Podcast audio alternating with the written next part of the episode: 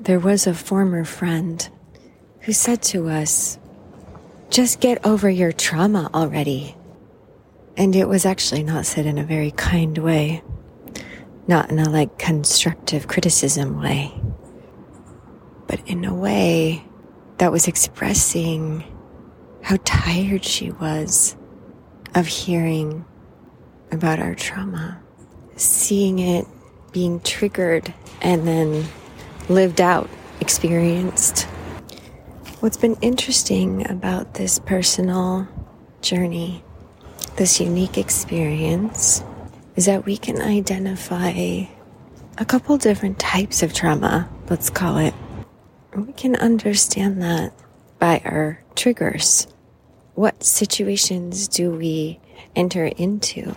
What conversations do we enter into that will start to spike that trauma? That it will start to spike anxiety. Anxiety being fear.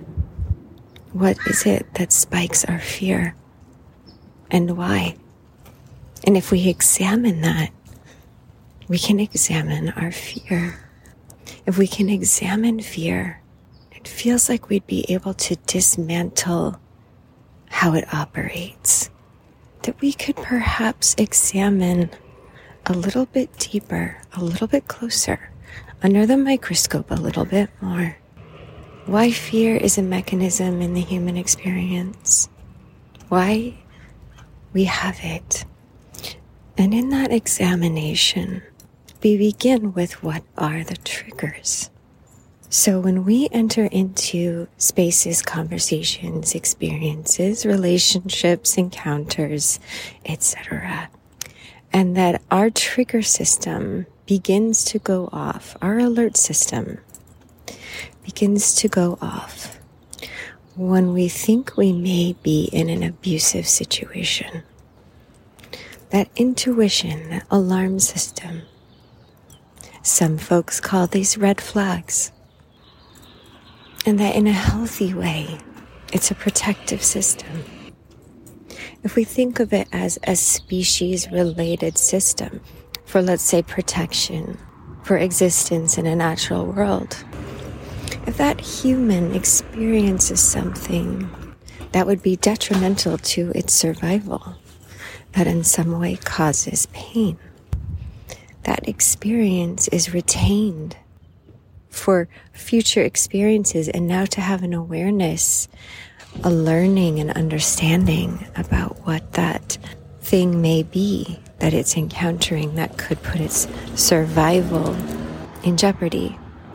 To give it context, when humans come in contact with fire, there is great risk to their survival. Touching it can be painful. And if you've ever had a little one who doesn't actually know what fire is, there's always a don't touch that. That's hot. Don't touch that fire. You could burn yourself. But sometimes that curiosity is satiated anyway, and they reach out and they touch the flame. And in that moment, they experience that that thing can cause their body pain, so don't touch it. Be careful around it. In modern times, we are still directing our little ones with don't touch the stove.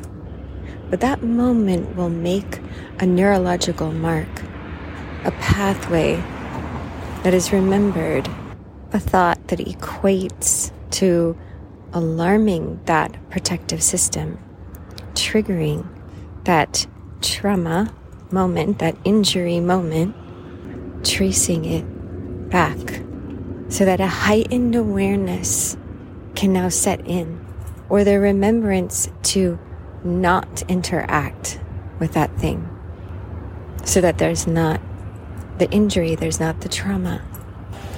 So, our trauma is someone who has lived under abuse in many forms for many, many decades.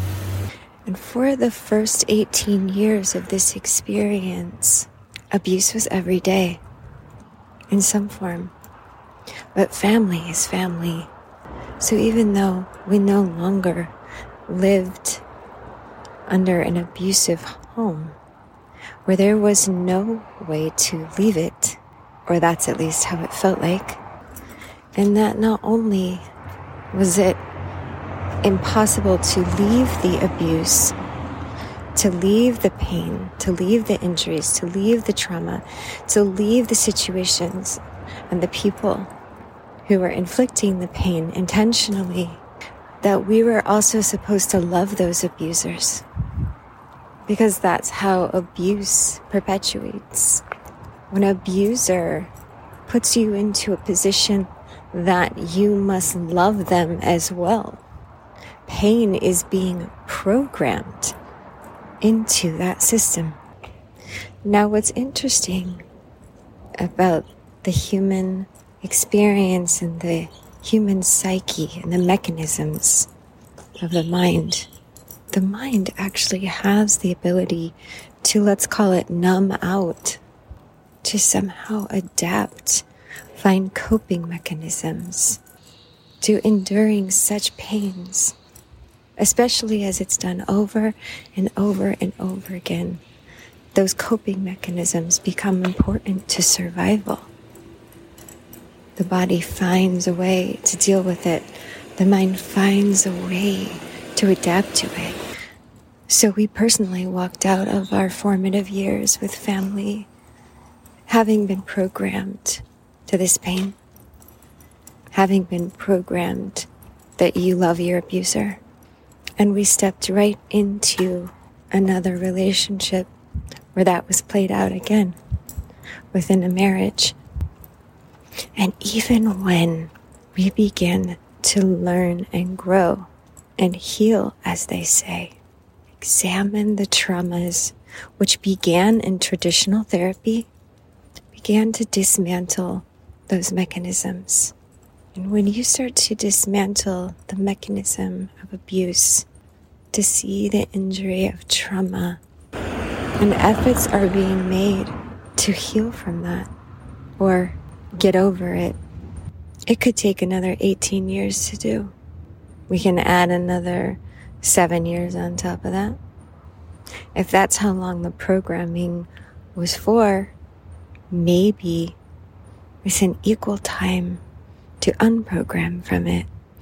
Not saying that there aren't times in this healing journey with the awareness that we have now.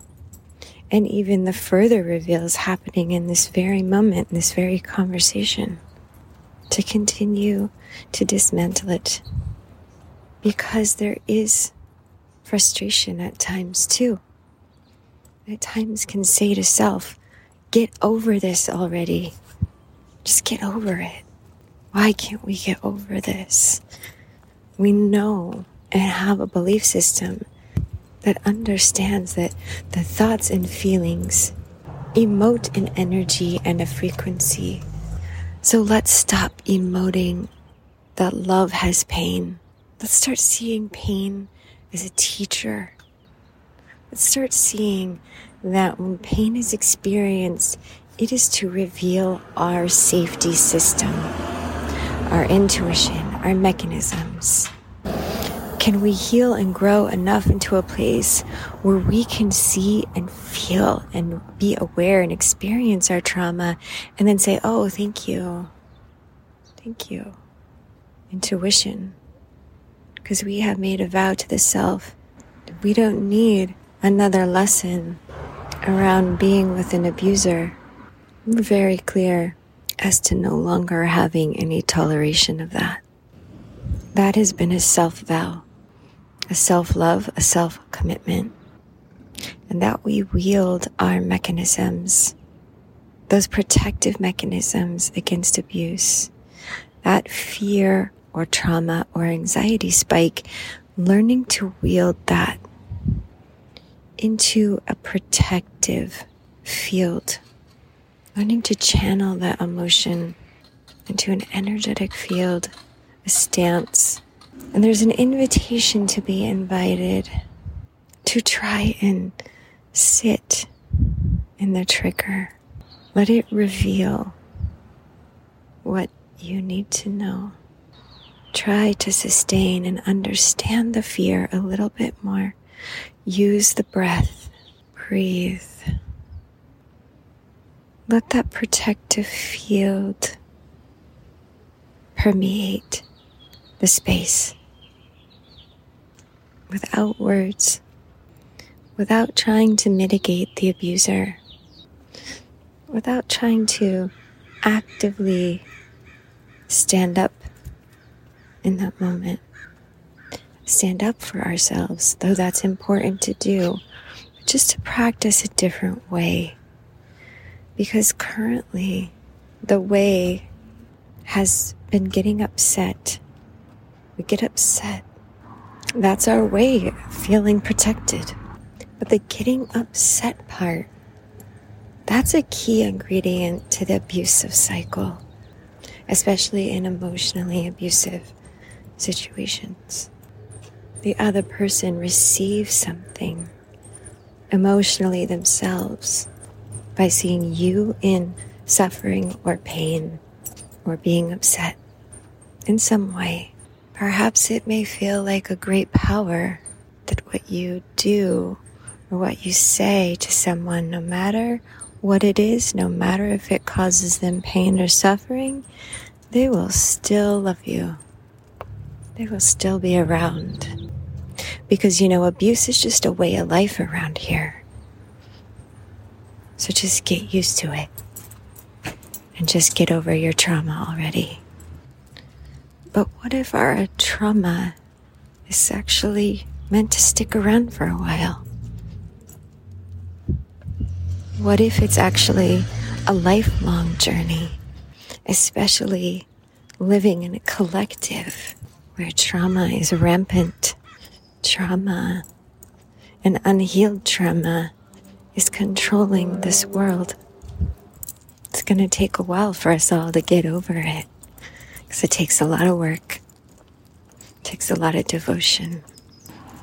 It takes conversations like this, a space to think a little bit deeper about it and to make a personal decision that we would be interested in experiencing a life that's not lived in anxiety, that isn't in some sort of constant fear of this world and to explore it from a place of feeling protected and safe within self, and to make great efforts to end the cycles of abuse, whether demonstrated in personal relationships or interactions, or even demonstrated to self.